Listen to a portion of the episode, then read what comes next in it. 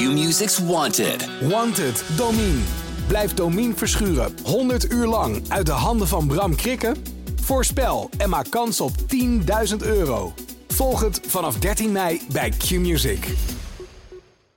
De politie is woensdagmorgen opnieuw binnengevallen bij camping, Camping Fort Fort Oranje. Oranje tussen Breda en Rijsbergen. Op camping Fort Oranje, tussen Rijsbergen en Breda, kwamen verschillende werelden samen. Er woonden zo'n 700 mensen. En bij de ingang stond een slagboom.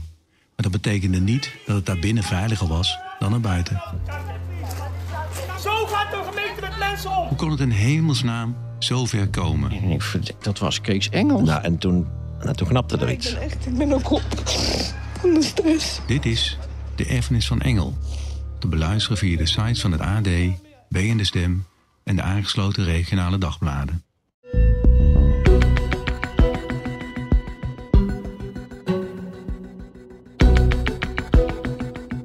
Je luistert naar De Stiefmoedermoord, een podcast van het AD. In 1986 bekent de 15-jarige Samir de moord op zijn stiefmoeder. Mede op basis van deze bekentenis wordt hij veroordeeld tot een lange gevangenisstraf. Alleen, alles wijst erop dat hij onschuldig is. Maar is er genoeg bewijs om een andere dader aan te wijzen? Journalist Anders Johansen gaat op zoek naar antwoorden.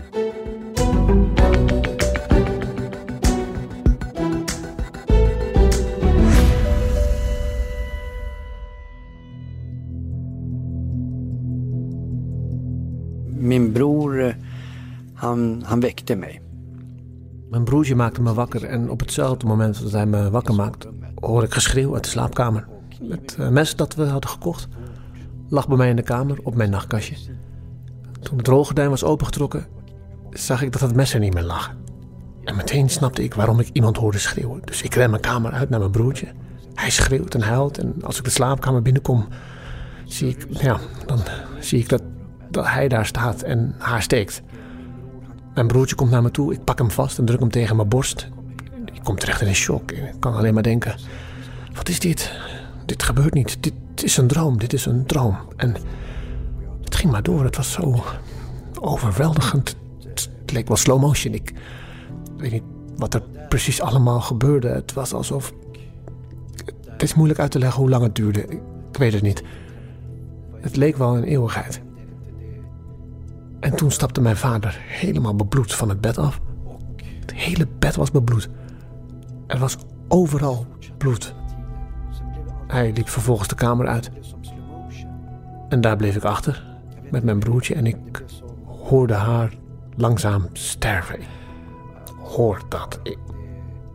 Wat ik me herinner is hoe ze rolde en gorgelde. Ik weet niet hoe lang ik daar stond. Ik voelde dat ik daar weg moest.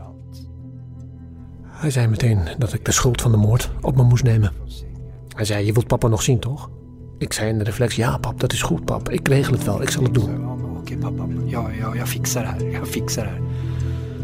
Alltså jag gjorde ju... Ik deed alles wat ik kon bedenken. Het enige wat ik aan kon denken was dat als ik het niet deed, mijn vader mijn broertje ook zou vermoorden.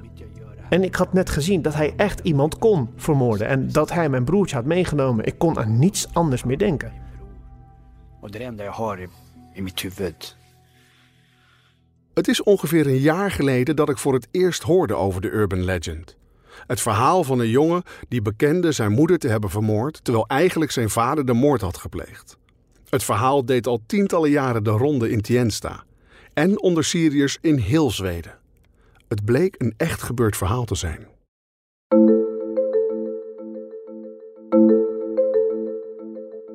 Op 21 mei 1986 wordt de 30-jarige Jeannette in haar huis vermoord met een Mora-mes. Haar 15-jarige stiefzoon Samir belt de politie en bekent. In datzelfde jaar wordt Samir veroordeeld tot een psychiatrische opname voor de moord op zijn stiefmoeder. Anderhalf jaar later verandert hij echter zijn verhaal en beweert hij onschuldig te zijn. Ja, ik geloofde het gewoon niet. Het nieuws verspreidde zich heel erg snel dat hij het niet was. Iedereen had het over. Hij was het niet. Het was de vader. We horen Bahatin, een vriend van Samir en het gezin. En dat er niemand bij mij sprak, vond ik ook wel zo vreemd. Ze namen niet eens de moeite om vrienden te ondervragen, terwijl wij iedere dag met elkaar optrokken. Hij vertelt over wat hij dacht toen hij hoorde wat er was gebeurd. Ja, ik dacht meteen dat het niet Samir kon zijn. Er was namelijk geen motief. Samir zou zoiets niet kunnen doen. En hij zou er ook geen reden voor hebben. Ze was een heel erg aardig persoon. Dus er is absoluut geen reden waarom Samir zoiets zou doen. Het motief, de reden dat deze moord gepleegd is, dat is een groot onderdeel van mijn onderzoek geweest. Op 30 juli 2015 dient advocaat Sagon de Baso een verzoek in tot heropening van de zaak bij het Hof van Beroep. Op 10 september wordt bekend dat het vooronderzoek wordt heropend. Vi sänder live med anledning av att åklagaren Anders Tordaj väljer nu att öppna förundersökningen i fallet Samir. Fallet är en grävpost... We horen een stukje uit het televisieprogramma Crimi Stazione, waar Samir en ik te gast zijn. En we zijn hier niet voor niets. Jag säger välkommen till dig Samir som det handlar om och till dig Anders som tog det De aanklager heeft besloten om de zaak te heropenen. Het is de eerste stap om het oude vonnis te vernietigen, leg ik uit. Den är obeskrivlig, det som när jag fick samtalet på dagen idag. Och, eh, En Samir vertelt dat hij alleen maar kon huilen van vreugde nadat hij het verlossende telefoontje kreeg. Hij laat de journalist weten dat hij vannacht heel goed zal slapen. eh, blandade känslor, men jag kommer sova gott, tro mig.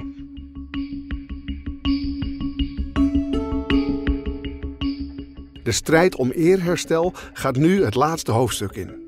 Wordt Samir alsnog vrijgesproken? Of niet? Wat gaat er nu gebeuren? Laten we luisteren naar advocaat Sargon de Baso.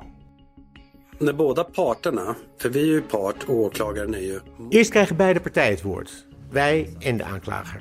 Dan zal het Hof van Beroep van Svea een besluit nemen of Samir zal worden vrijgesproken of niet. Omdat de moord 30 jaar geleden plaatsvond, is het aanzienlijk moeilijker om een nieuw proces te krijgen. We moeten op de een of andere manier nieuw bewijs presenteren van een gebeurtenis die teruggaat tot 1986. Ik denk niet dat er een andere zaak is in de juridische geschiedenis die zo ver teruggaat in de tijd. In ieder geval niet in de Zweedse juridische geschiedenis. Ik hoop dat de openbaar aanklager ons verzoek tot heropening inwilligt en dat Samir eindelijk gerechtigheid krijgt. medverka till Samir får upprättelse. En gång för alla. We kijken nog eens goed naar het verzoek tot heropening van de zaak, opgesteld door Sagon de Baso en zijn collega Karl Emil Ekdal. Het verzoek bestaat grotendeels uit dingen die ik tijdens mijn onderzoek te weten ben gekomen. Olle Lindqvist, de forensisch arts die ik eerder sprak, gaf zijn deskundige mening over het tijdstip van de moord. Efter... We weten dat volledige rigor mortis optreedt na 6 à 9 uur. Dus het kan 6 à 9 uur geweest zijn. Eh, Je moet dus even terugtellen. Zes tot negen uur dus, maar dat klopt niet met wat hij als eerste zei, dat hij haar had doodgestoken en toen een uur heeft zitten wachten. Nee, dat kan niet. Want dan zou er enkel wat stijfheid zijn in de kaak, in, in het kaakgewricht. Dus er is geen twijfel dat ze al minstens zes tot negen uur dood was. 6 à 9 uur, ja. Zeker weten. En dat was dus voordat de vader en zijn broertje het huis hadden verlaten. Olle voegt eraan toe dat wanneer het onderzoek destijds grondig uitgevoerd was, dit al veel eerder aan het licht zou zijn gekomen. Een andere belangrijke getuige is Sanna, de ex-vriendin van Samir. Ik herinner me dat Samir overstuur en verdrietig was en naar de politie wilde gaan. Hij wilde dat zijn broertje meeging om de waarheid te vertellen. Hij wilde dat de waarheid naar buiten kwam. Hij voelde zich er zo slecht over. En zijn broertje was de enige die de waarheid kende en erover kon vertellen. Dus ik begon met hem te praten over hoe hij zich voelde, of hij het durfde en met Samir naar de politie wilde gaan. Wat wilde hij je vertellen? Wat hij had gezien. En wat had hij gezien? Dat het zijn vader was die zijn stiefmoeder vermoordde. Zei hij dat zijn vader de dader was? Ja, maar hij raakte daarvan wel in paniek. Hij zei dat zijn vader hem en Samir zou vermoorden. Als hij het aan de politie zou vertellen. Ja, maar hij was echt bang. Voor zijn vader dan. Voor zijn papa. En dan is er nog Sonny Björk, de forensisch wetenschapper die hielp bij het onderzoeken van het forensisch bewijs in de moord op Jeannette. Ook hij legde een getuigenis voor de heropening van deze zaak. T-shirten är ju förvånansvärt fri. Zoals je kunt zien, kijk, zitten er op het t-shirt verrassend weinig bloedspatten. Op sommige plekken is de aorta geraakt. En dat zal enorm gebloed hebben. En het is niet zeker of het er uitgespoten is, maar je kunt het bed hier zien. Zoveel bloed. En er lijken afdrukken van een ander bloederig voorwerp te zitten. Maar dat het er zo weinig zijn, zo weinig bloedspatten op het t-shirt zelf, ja, dat vind ik echt opmerkelijk. Han säger att han efteråt har lagt sig i sängen för att bloda ner kläderna. Dit zijn slechts enkele stukjes van de puzzel die we vonden om een zo volledig beeld te krijgen van wat er die dag in mei in 1986 gebeurde. En van het slordige politieonderzoek dat daarop volgde. We hebben nieuwe getuigen gehoord, maar bovenal hebben we de strijd gevolgd van een 15-jarige om zijn zaak opnieuw te laten behandelen nadat hij veroordeeld was voor moord. Maar er is nog een lange weg te gaan in het juridisch proces. Nadat het verzoek is ingediend, besloot de openbaar aanklager het vooronderzoek te heropenen. Met als reden dat het gepresenteerde bewijsmateriaal een heropening zou kunnen rechtvaardigen. We horen weer advocaat Sargon de Baso.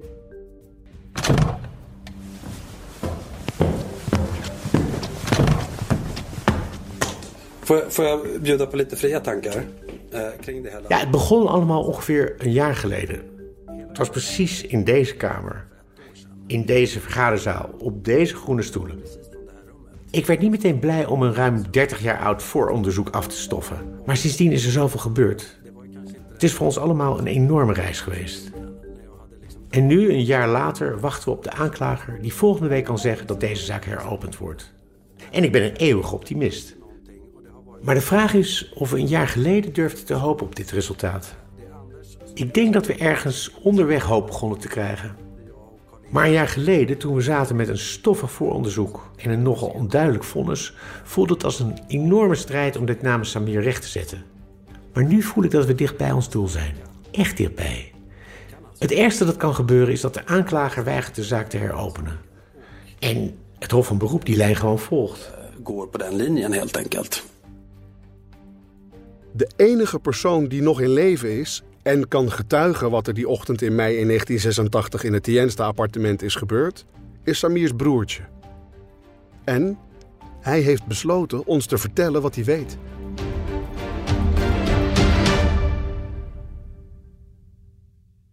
Ja, hänt eh, efter att vi skickade in resnings... Nadat we ons verzoek hebben ingediend, hebben we nog een aanvulling toegevoegd. Samirs broertje heeft zich namelijk alsnog uitgesproken. En hij heeft ons verteld wat er die dag is gebeurd. En hij is degene die daar was tijdens de moord. Hij is de enige echte ooggetuige die ons erover kan vertellen, naast Samir. Hij beschrijft een verloop van gebeurtenissen die duidelijk maken dat Samir de daad niet heeft gepleegd. Ik zou zeggen dat dit veel gewicht heeft in deze context. Det väger oerhört tungt skulle jag säga i, i ett sånt här sammanhang. Samirs broertje heeft eerder alle medewerking aan deze podcast geweigerd. Maar hij veranderde van gedachten op de dag dat het verzoek voor hoger beroep werd ingediend. In het onlangs gestarte vooronderzoek is hij samen met anderen opnieuw ondervraagd. En er is een analyse van de oude bebloede voorwerpen die in de kelder van het politiebureau opgeslagen liggen gemaakt. Het oordeel van het Openbaar Ministerie kan bepalend zijn voor de verdere verloop van deze zaak. Daarom wachten we nu met grote spanning op de uitslag. Ik zoek Samir op op zijn werk. Nej men tjenare! Hej! hey, wat een winter is het hier, joh. Ja, er eh, ligt al sneeuw. Hoe eh, gaat het ermee? Ben je een beetje nerveus? Ja, ik heb er buikpijn van. Ja, Samir, het is bijna een jaar geleden dat jij en ik elkaar voor het eerst ontmoetten. Er is een hoop gebeurd sindsdien. Ja, er is eh, veel gebeurd. Ik kan alleen maar zeggen dat zonder jou en Sargon... eh, het is een droom die uitkomt. Ik geloofde het zelf niet eens. En hier ben ik dan. Nu står je här. eh, Bara ett par timmar kvar. Samir en ik hebben lang gewacht op deze uitslag. Maar we zullen snel weten wat de beslissing van het Openbaar Ministerie is, nadat het verschillende keren is uitgesteld. Eh, Het was verschrikkelijk. Het vreet aan me, dat constante wachten en onzekerheid. Het voelt alsof ik weer wacht op een vonnis. Alsof ik al 30 jaar op deze uitspraak wacht. Ja. Wat zijn je gedachten over de dag na deze dag? Morgen? Morgen is een nieuwe dag. Ik denk dat ik heel blij ga zijn. Dus je hebt er een goed gevoel over. Maar wat als we een negatieve reactie krijgen? En wat betekent het als al deze verhalen in de podcast naar buiten komen? Heel veel. Het betekent heel veel voor mij. Ik heb er drie, vier keer naar geluisterd. Steeds maar weer. Het roept veel emoties bij me op. Het brengt herinneringen terug. Ik heb delen van mijn leven teruggekregen die al lang weg waren. Daar kun je geen prijs op plakken. Maar het voelt ook als een groot herstel voor mij om dit allemaal mee te maken. Zelfs als de aanklager zegt dat hij de zaak laat vallen, dan heeft het voor mij al zoveel opgeleverd. Ik kan het dan in ieder geval een plek geven en verder gaan met mijn leven. Dan hebben we alles gedaan wat we konden. Dus dat is een bonus die ik hier krijg. Of er nog een proces komt of niet. En ik heb nieuwe vrienden gemaakt. En de beste vriend, dat ben ik zelf. Dus een nieuw proces zie ik alleen maar als een bonus. Dat is. Wauw. De. Wauw. Terwijl we zitten te praten op Samir zijn werkplek, wordt er een envelop bezorgd en krijgen we het nieuws. Er zijn ook een paar vrienden van Samir die om hem heen staan. Ja, vi ska öppna det här nu. Jag har bara sett att det har kommit in. Ja, we zullen het nu openmaken. Ik zag het net binnenkomen. Ik beveel het Hof van Beroep aan om de zaak te heropenen. Wat? Nee. Hovrätten beviljar resning. Oh my god. Då ska vi se. Mag ik het zien? Dit is wat hij zegt. Dus de aanklager staat het verzoek tot heropening toe. En de gronden zijn: er zijn nieuwe omstandigheden en bewijzen die niet eerder zijn gepresenteerd. En als ze waren gepresenteerd, zou Samir Sabri waarschijnlijk zijn vrijgesproken van betrokkenheid bij het misdrijf. Eindelijk. Eindelijk. Eindelijk. Oh shit, man. Bra. Shit. Det är bra. Het is gelijk groot nieuws in heel Zweden. Dit is een nieuwsuitzending van die dag.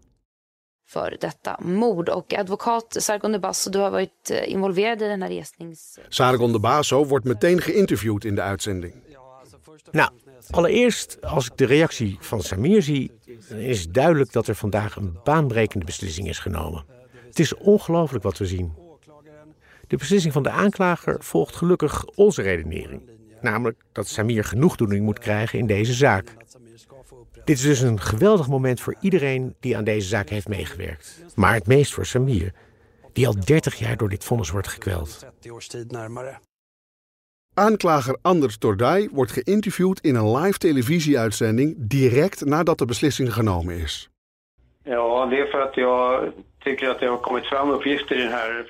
Ja. Hij geeft aan dat er inderdaad informatie naar voren is gekomen die erop wijst dat Samir misschien niet de dader is. Hij legt uit dat de bloedvlekken op Samirs kleding tegenspreken dat hij de dader is. En daarnaast zijn er nog verschillende getuigen die zeggen dat Samir het niet heeft gedaan. Hij kijkt ook terug op het proces van destijds. Als hij in 1986 officier van justitie was geweest en hij had al het materiaal gekregen dat er vandaag de dag is, dan had hij nooit een aanklacht ingediend. Nu is het wachten op de beslissing van het Hof van Beroep, totdat hij definitief een besluit kan nemen. Hovrättens beslut innan jag liksom fattar något slutligt beslut i ärendet. Alles wijst erop dat het Hof van Beroep vrijspraak zal uitspreken. Dit is wat advocaat Sargon de Baso zegt over Samirs kansen op vrijspraak. Nu är sannolikheten väldigt stor. Vi- Die kans is zeer groot. We zijn heel dicht bij ons doel waar we al zo lang voor vechten. De kans dat ze hem gaan vrijspreken is wat mij betreft heel groot. Uttrycka mig milt. Hallå. Mamma!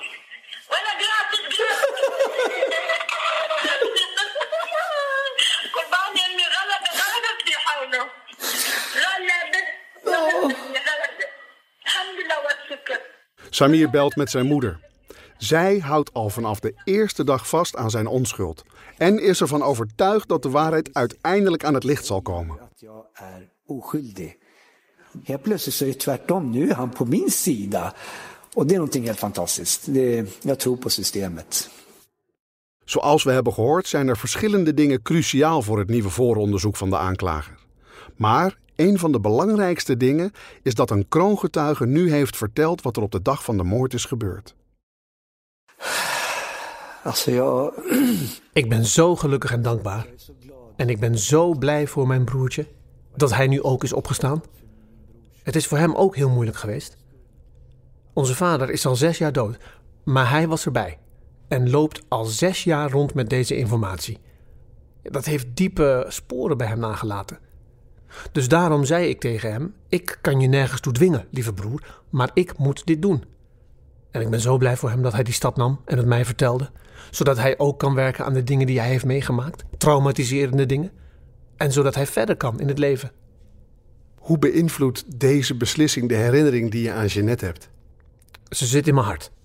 Ze was een goed mens, een onschuldig mens dat stierf. Ze zit diep in mijn hart en ik zal haar mijn hele leven herinneren. Het kostte me 30 jaar om haar graf te bezoeken. 30 jaar! Ik was hier een tijdje geleden bij haar graf en sprak een beetje met haar. Wat heb je gezegd toen? Ik zei sorry, omdat ik voelde dat. Had ik iets kunnen doen? Als ik eerder naar de politie was gegaan, zou ze nu misschien nog leven. Dat zijn moeilijke gedachten. Dat is iets waar ik mee moet leven. Dus ik zei dat ik aan haar denk en dat ik me haar herinner. Ja, ze was een geweldige vrouw eigenlijk. Mijn broers en zussen en ik, we kregen niets dan liefde van haar. Bara kärlek från henne fick jag. Och vi syskon. Smiddags spreekt Samir af met familie en vrienden. Er zijn heel veel mensen die hem willen feliciteren. Op het moment dat hij het hoort, is hij aan het werk in een wooncomplex voor jongeren. Jongeren die, net als Samir, vaak vroeg in hun leven al een slechte start hebben. Hij viert het nieuws met hen. Ja, vad ska man fira? Man firar väl... Jag måste landa. Ik vier het hier, waar ik met de jongeren werk. We gaan een taart bakken of een taart kopen. Ze hebben het hele gebeuren gevolgd. Ik hoop ook dat het hen iets geeft. De hoop om nooit op te geven. Je kunt de problemen vandaag aanpakken, ze oplossen en de waarheid vertellen. Ik voel me opgelucht. Ik voel een vreugde die ik nooit eerder heb gevoeld. Een onbeschrijfelijk gevoel. Ik voel me lichter in mijn lichaam. Het is moeilijk uit te leggen. Voor het eerst in mijn leven voel ik me vrij in mijn lichaam. Ik ben vrij. Ik heb me nog nooit zo vrij gevoeld. Echt waar. Att jag är fri. Jag känner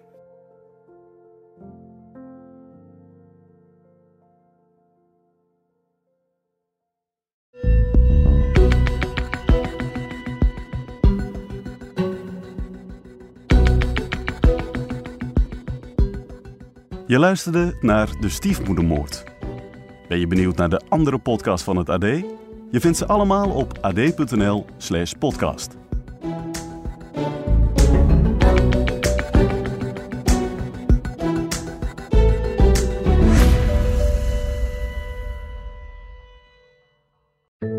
Op 30 mei 1961 stort een gloednieuw KLM-toestel vier minuten na opstijgen in zee.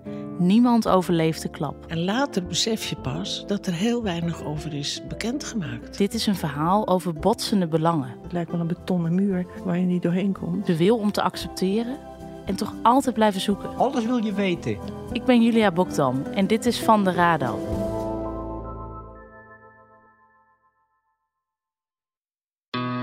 Q-Music's Wanted. Wanted, Domine. Blijf Domine verschuren 100 uur lang uit de handen van Bram Krikken?